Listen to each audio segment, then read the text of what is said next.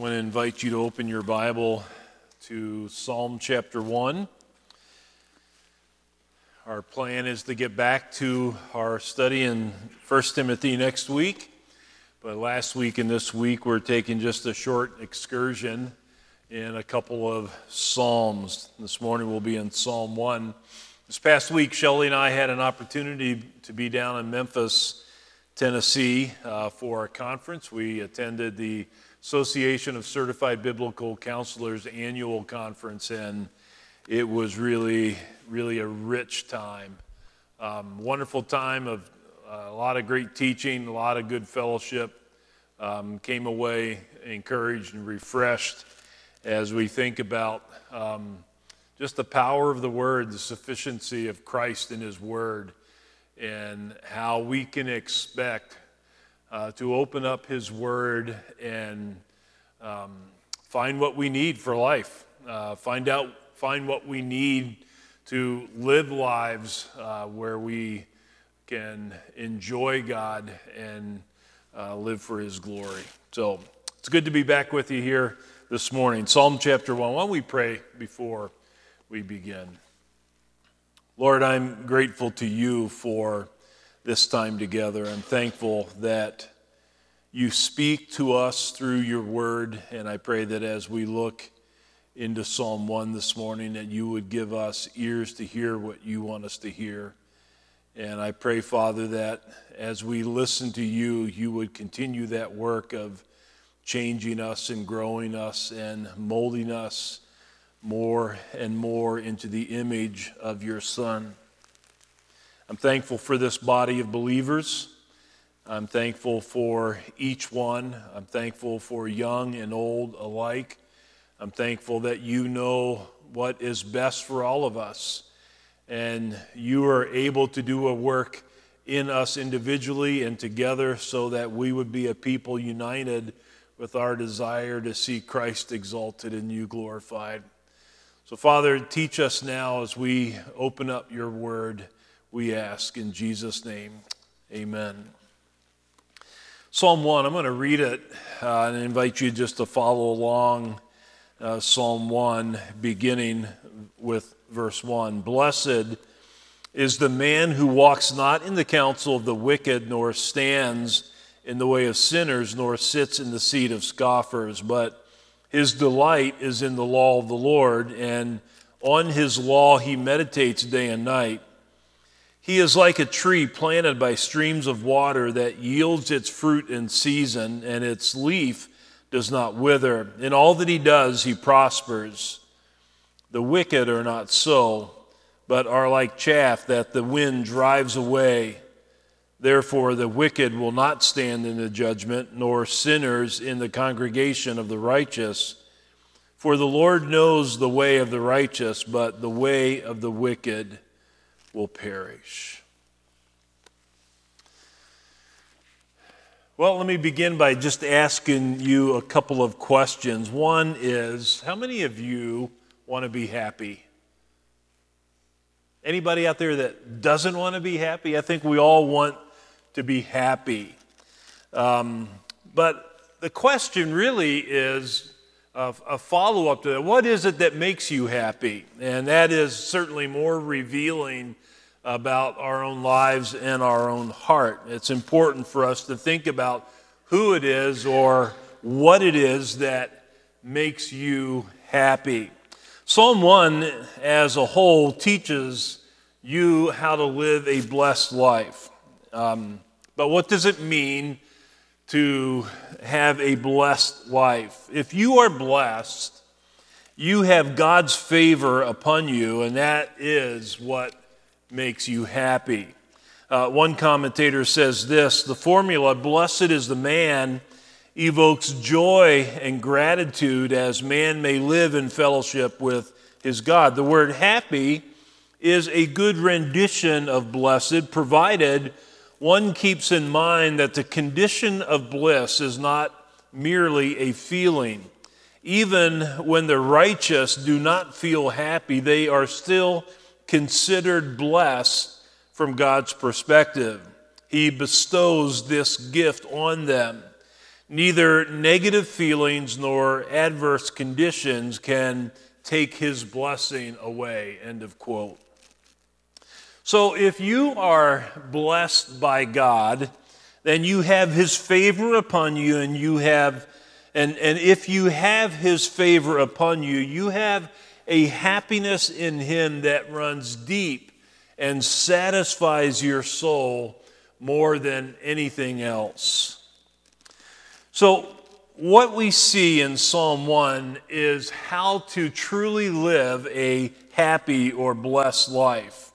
We also see here the kind of life that will not, um, the, the kind of life that will not be happy or blessed. We see here in Psalm 1 a contrast um, between two ways to live one is blessed and happy, and the other is wicked. And today, certainly, my prayer is that um, this time in Psalm 1 will stir your heart um, in a way that finds happiness in Jesus. We learn several things here in Psalm 1. First, we learn that a wicked life is against God. Uh, verse 1 begins by saying, Blessed is a man who walks not in the counsel of the wicked, nor stands in the way of sinners, nor sits in the seat of scoffers. Uh, the word, the words wicked, uh, sinners, scoffers describe people who really stand against God. Uh, the theological word, word book of the Old Testament says this about wicked, and I quote Wicked people are guilty of violating the social rights of others, for they're violent, they're oppressive, greedy, engaged in plotting against entrapping poor people, and quite willing to murder to gain their ends. End of quote. So, in a word, that they, they threaten the community. They were dishonest in business and in the courtroom. And these people do that because they hate the Lord and they refuse, in fact, to serve the Lord, to worship the Lord. Now, sinners are people who miss God's mark. They miss God's standard of holiness and righteousness and justice. The Theological Word Book of the Old Testament says this um, uh, about the scoffer, not just the wicked or the sinners, but the scoffer or the mocker and I quote, fools scorn and mock at sin and judgment. The scorner himself may be described as proud and haughty, unwilling to be corrected, resistant to all reproof, and hating any reproof. So, in short, the wicked, the sinners, the scoffers are God haters, and that also translates into people being, being people haters. Some certainly more obnoxiously than others. Some show their hatred of God by being outspoken against all of who God is and all of who what he stands for. Others show their hatred by God by simply ignoring the person and the will of God. In a much quieter way, hatred for God is shown when you make much more about you uh, and very little about God and what He wants and what He deserves. So, by the very nature of who Jesus is as creator and sustainer of all life, and as Lord over all, it's highly offensive for people to live their lives. It's highly offensive to live their lives without submitting to and obeying and worshiping the true and living God. Verse 1 says that you are blessed if you don't walk in the counsel of the wicked. So you don't let the wicked impact your thinking, you don't accept their advice. You're blessed if you don't stand in the way of sinners. Um, so, in other words, don't let sinners impact how you behave. Don't be party to their ways. You, you are blessed if you don't sit in the seat of scoffers. Don't make scoffers the group of people you feel most comfortable with. Don't adopt their attitudes and identity and way of living. Now, it, it almost sounds like verse 1 is teaching us that other people are the main problem. It, it sounds like we're good, they're bad, and if we can just avoid those who are bad, then we're going to be okay. But that's not what's going on here.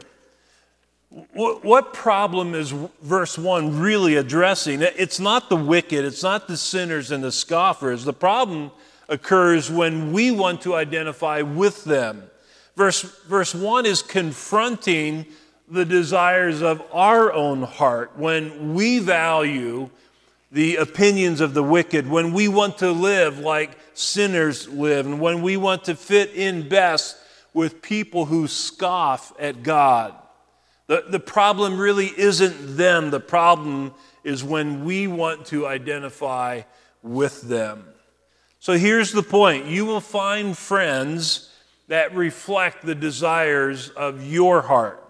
If you love self or if you love sin, you will find friends where your desires are met. If you love God, you will find friends that love God. So, a wicked life is against God, but a blessed life desires God. Verse 1 gives us the negative to avoid, but verse 2 gives us the positive to pursue.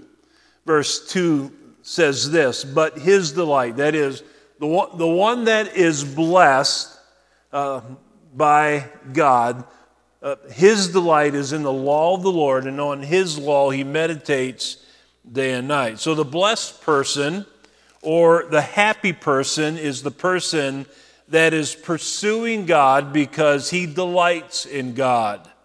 Um, one dictionary defines delight like this it is a high degree of gratification, it's extreme satisfaction, something that gives great pleasure. So, what, what is it that brings extreme satisfaction to the person who is blessed? It's the law of the Lord. And the law is instruction that comes from the Lord. And in this, in this context, the law is really the whole of Scripture. So, why does the happy man find extreme satisfaction from Scriptures? It's because Jesus reveals himself to us through Scripture, through the Word. The, the Pharisees were self righteous and they read the Scriptures because they thought they might um, be able to obey them and have eternal life. But Jesus confronted them in John chapter 5, verse 39 and 40, and he said this You diligently study the scriptures because you think that by them you possess eternal life. These are the scriptures um, that testify about me, yet you refuse to come to me to have life. End of quote. So the happy or blessed man finds great pleasure in the Bible because in the Bible, God is revealing, revealing himself to man. So if you desire God, you will desire his word. If you delight in the word, you will meditate on the word day and night. You will find your entire life wrapped around thinking about the Lord. Um, who is he? What is he like? Uh, what has he done? What is He doing in your life now? What's His will for you in this life? Um, what does He deserve from you? What does He expect from you? Uh, if you love God, you will constantly want to think about everything in life from God's perspective. And you will only be able to do that when you understand what God says and reveals about Himself and about life from His Word.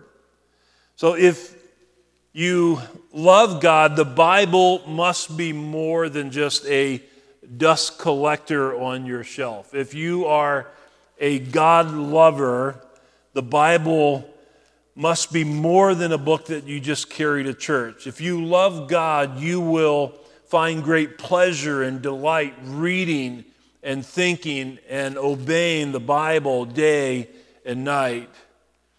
If God is important to you, His word will be equally important to you. Uh, Warren Wiersbe says it like this, and I quote Meditation is to the soul what digestion is to the body. Um, I, I like that because meditation on the Word is what helps you get nourishment that your soul desperately needs for life. Wiersbe goes on, he says, meditation means understanding the Word, chewing on it, and applying it to our lives, making it a part of the inner person. So, meditation is far more than simply having devotions every day. Meditation is what you love to think about. So, do you find yourself thinking about God and about what He says to you in His Word? It, is your heart drawn to God? Do you have a desire to believe and do what is right in God's eyes? A blessed life desires God. Now, in addition, a blessed life is fruitful. Verse 3 says, He is like a tree planted by streams of water that yields its fruit in season, and its leaf does not wither. All, in all that he does, he prospers. So, we see here really a beautiful picture of a fruitful life. Um, in summer, we know how important it is for rain to come and water the gardens and the crops and the flowers and the trees and the grass. Uh, we, we know that in the desert, when there isn't any rain, land is harsh and barren. But when God provides water, when there is a spring, even in the midst of a desert, things grow. Um, when we were in Israel, we were out in uh, the Judean desert, and um, there was a place that's referred to as the valley of the shadow of death, and it's desolate. But from a, a point where we were just off the road, we could see in the distance a patch of trees that were growing. And things were completely different there at that spot than they were everywhere else we looked in this desolate place. And our guide in, informed us that the reason it looks that way is because there is a spring that has been flowing there for generations. And that spring that produces this, this water um, causes all kinds of beautiful things to grow, even in the midst of the desert. And that's the picture of a fruitful life delighting and meditating on the Word is our oasis in the middle of that desert. It, it's amazing. It's utterly amazing to see trees and bushes just send out their roots far and wide for, for water. There's a place up in Door County uh, on the western side when if Shelley and I are up there, we have an opportunity to take a hike and there's all kinds of bluffs and you know you get to the edge of the bluff and you look over the edge and i mean it's beautiful. The water is probably 40 or 50 feet down but on the edges of this, this bluff there are trees that are growing out of rocks uh, all the time and there are places where you can see those roots that will just they will just go great distance, distances to find water. Uh, there's, there's this thirst that must be satisfied. And that's a picture of the kind of heart, um, that, the kind of life that will be fruitful, that, that hungers, that delights in God's word, and it will produce good, good fruit. So, what kind of fruit will be growing in the life of the one who is blessed. Um, one, there, there are two, two, there's many different ways we could talk about this, but one of the things, all of Scripture, Jesus taught us, uh, all of the commands of Scripture can be summarized by two commands love for God and love for people. And so if there is a hunger uh, for, if we delight in God's Word, if we hunger for God's Word, if we're nourished by God's word, it will produce a fruitfulness, and that fruit in us will be evidenced by a growing love for God and love for people. And certainly, um, we benefit in, in the new covenant understanding the fruit of the Spirit, as Galatians 5 teaches us that if we, we live by the Spirit, if we're keeping in step with the Spirit, some of the things that will be growing in our life will be love, joy, peace, patience, kindness, goodness, faithfulness, gentleness, goodness, and self control. Those are beautiful fruit. Uh, that's a beautiful life when those are the things that characterize us as individuals. Now, in sharp contrast to a fruitful life, is we learn that a wicked life is wasted. Um, and this is very sobering as, as we walk through this. Verse 4 the wicked are not so, but like chaff that the wind drives away. Again, what a, what a contrast. Instead of a fruitful, prosperous life, the wicked are separated and, and, and discarded. The, the life that they pursued, the, the life that the wicked pursued, that they thought was meaningful and fun, is quickly and tragically lost. It's wasted. Um, sin again and again makes bold promises, but it always disappoints and always destroys in this lifetime. That's the consequence of sin. It brings hardship, it brings devastation, it brings brokenness. But what is displayed in this lifetime is not even the greatest concern. More tragically, a wicked life is judged by God. Verse 5 Therefore, the wicked will not stand in the judgment, nor sinners in the congregation of the righteous.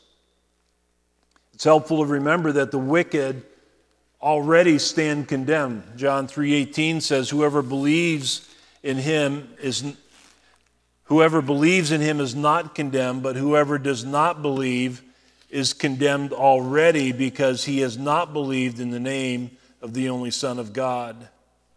And if they continue in that unbelief, they will also face final judgment, and eternity in hell, suffering the weight consequence of sin in that eternal punishment. Again, what a tragic con- uh, contrast between a fruitful life and the life of the wicked. By contrast, verse 6 says, For the Lord knows the way of the righteous, but the way of the wicked will perish. So a, a blessed life is known by God. The idea of knowing is more than just mental recognition of facts or intellectual understanding. In the scriptures, knowing someone carries the idea of choosing and caring for someone. Jesus said in John 10 27, My sheep hear my voice, and I know them, and they follow me. Jesus also said to those who heard his words but didn't put them into practice, he says this, and then I will declare to them, I never knew you. Depart from me, you workers of lawlessness. So if you are known by the Lord, you belong to the Lord, and you will enjoy him for all eternity. Um, that's reason to rejoice. That's reason to be happy. But here's the cru- crucial question. According to verse 6, who, who is it that is known by the Lord? Verse 6 says, The Lord knows the righteous. Now, in the context of Psalm 1, the righteous one is blessed. Uh, the righteous one does not walk in the counsel of the wicked or stand in the way of sinners or sits in the seat of mockers, but instead his delight is in the law of the Lord, and on his law he meditates day and night. So Psalm 1 contrasts the wicked and the righteous. The righteous are blessed by God and known by God, the wicked are not. So, herein lies the problem. If the Lord's blessing is on the righteous, we have to ask ourselves Am I righteous? Now, the scriptures say this about sinful man there's none righteous, no, not one. For the first 20 years of my life, I very consistently fit the description of the wicked, sinner, and scoffer. I was a God hater. I cared only about what mattered to me. I didn't care about God or what He wanted or deserved. I didn't care if I hurt people to get what I wanted. I mocked those who love God. But thankfully, God rescued me from that. He saved me through the death, burial, and resurrection of Jesus. But I still today miss the mark. I don't always treat people the way that God treats me. I, I wasn't righteous in my days before I was saved, and today, even though I am saved, I, I still don't act in righteous ways all of the time. I still get drawn towards sin.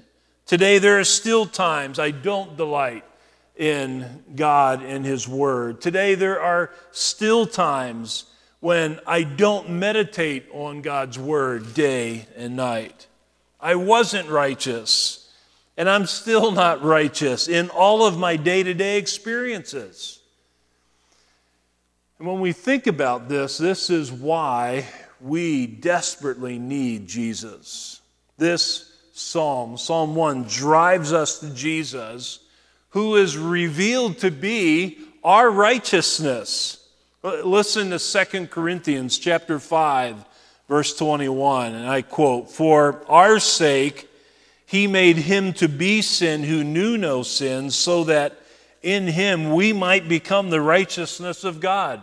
Hebrews 1 9 tells us that Jesus, Jesus loved righteousness and hated wickedness.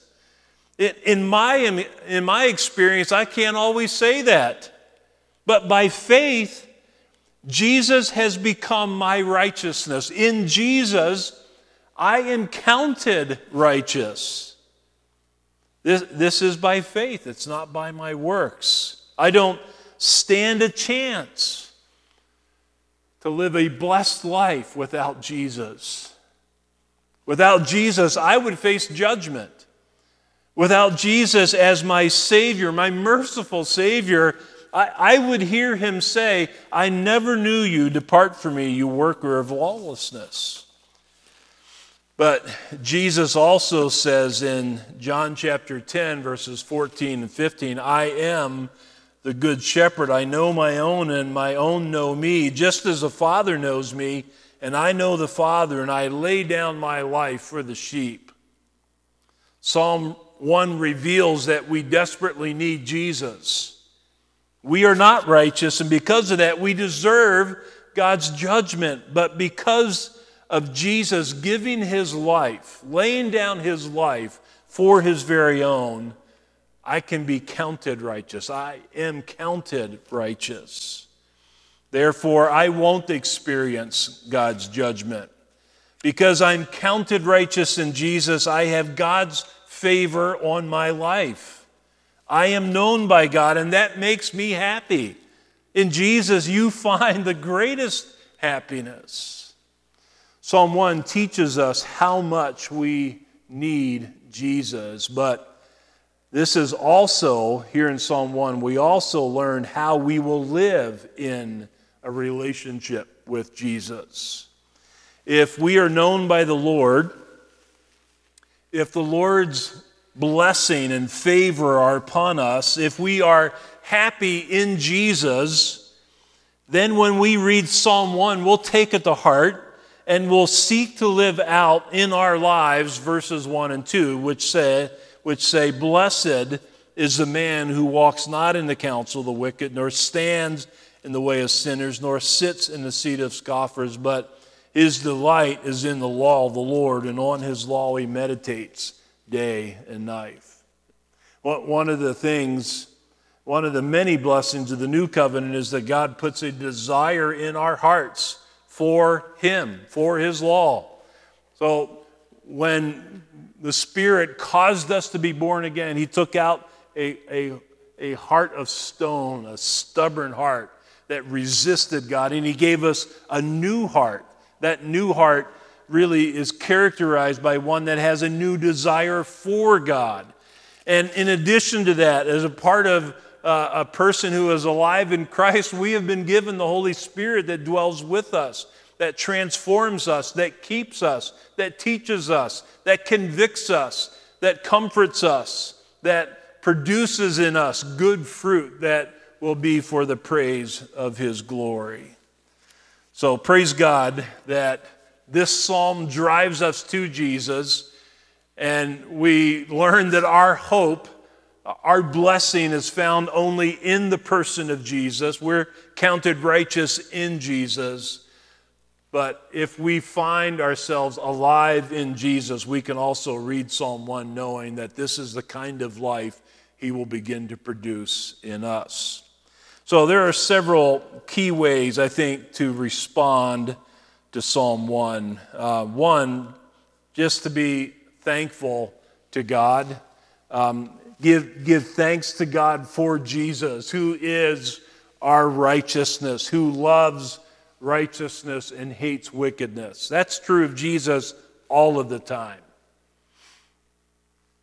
That's not true in my natural self all of the time. There are times I love righteousness and hate wickedness, but there are times I, I turn my back towards righteousness and I love wickedness. In my flesh, that's where I would be. But in Christ, I am counted righteous.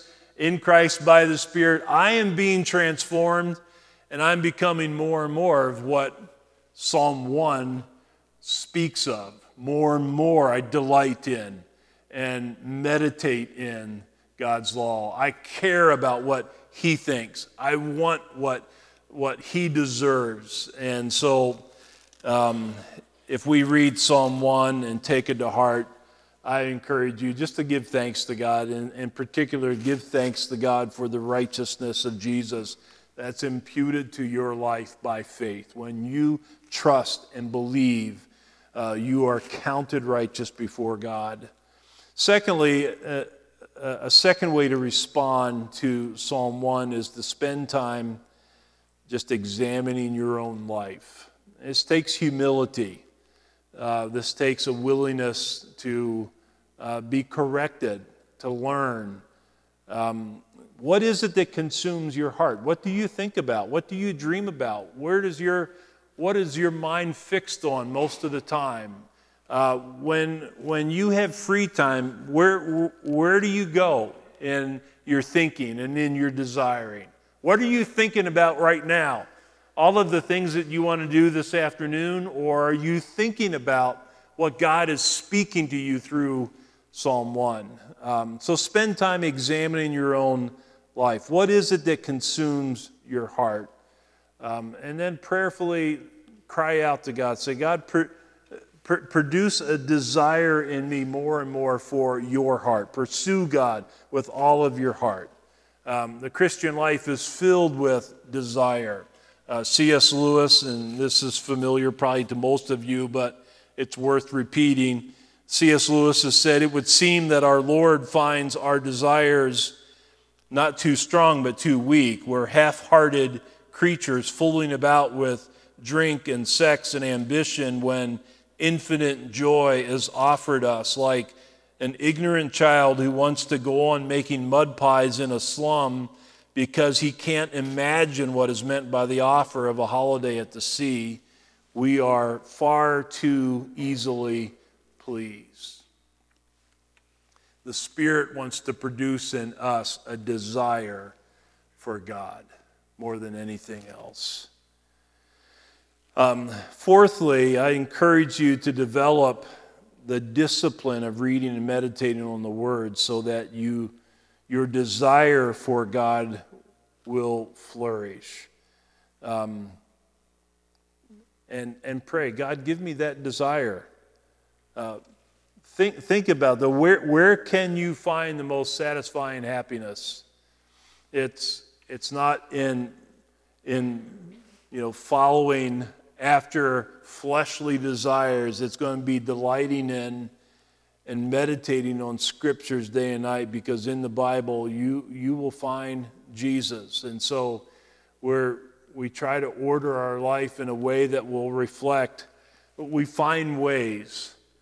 We, we all have 24 hours in a day. We, we find ways to be up early, to stay up late, uh, to read at lunch breaks, to listen as we drive, uh, put a verse on a card, chew on it, listen to good sermons, turn off the radio, turn off the TV, read a good book, carve out time to feed your soul, carve out time to think about God and what He reveals to us through Christ and His Word. Um, in, in, addition to that, uh, seek every opportunity you can to fellowship, seek every opportunity to worship. Um, when we fellowship, we come together with other believers and we, we talk about, we share together the, the things that God is doing in our life. We, we come with our sorrows, we come with our brokenness, we say, Pray for me, we come with our joys, we, we come with uh, just those, those sharing moments where we've just seen the hand of God at work in beautiful ways. We, we come together, we look at each other, and we may be different on so many different, uh, in so many different ways, but if we are people who are alive in Christ, if we're followers of Jesus, we come together and share together the most important thing that, that we're known by the Lord, we're counted righteous by faith in Jesus. We have the Spirit of God that dwells with us the Spirit is at work producing in us a desire to live for the praise of God's glory. We have the hope of glory that, that sustains us and keeps us. And so when we're together, we have a chance to fellowship. We have a chance to share that with one another. And then when we come together for worship, it's, it's God's intended way for us to recenter our life upon Him. And we, we can easily get distracted. We can easily lose our way, and we desperately need um, that time to come for corporate worship where we look again to the Lord, making Him central and bringing our, our lives into alignment with Him, bringing the desires of our heart into alignment with what He teaches us to desire, because we know that there are many good things in life, but the thing that we need more than anything else, the thing that is more satisfying than anything else, is Him. And so that's why we want to fellowship. That's why we want to worship. That's why we want to meditate on His Word day and night, to delight in it, to love it, to enjoy it, because there we'll meet God. We'll grow in our relationship with God. May that be uh, ever increasing reality in your life and mine. Let's pray. Father, we are indeed grateful to you for um, the reality of the righteousness of Christ. As we read through Psalm 1, it, it exposes the reality that in our sin we are not righteous, but through faith in Christ we're counted righteous and we stand in uh, your, your favors upon us. We stand in your grace. Father, we are a blessed people when we are alive in Christ, when we're counted righteous by faith. We, we are a blessed people. Um, and Father, I'm thankful that your Spirit is at work to produce fruit in our life, good fruit. Um, that's good for us, but it also reflects your character, reflects your work. It's for the praise of your glory.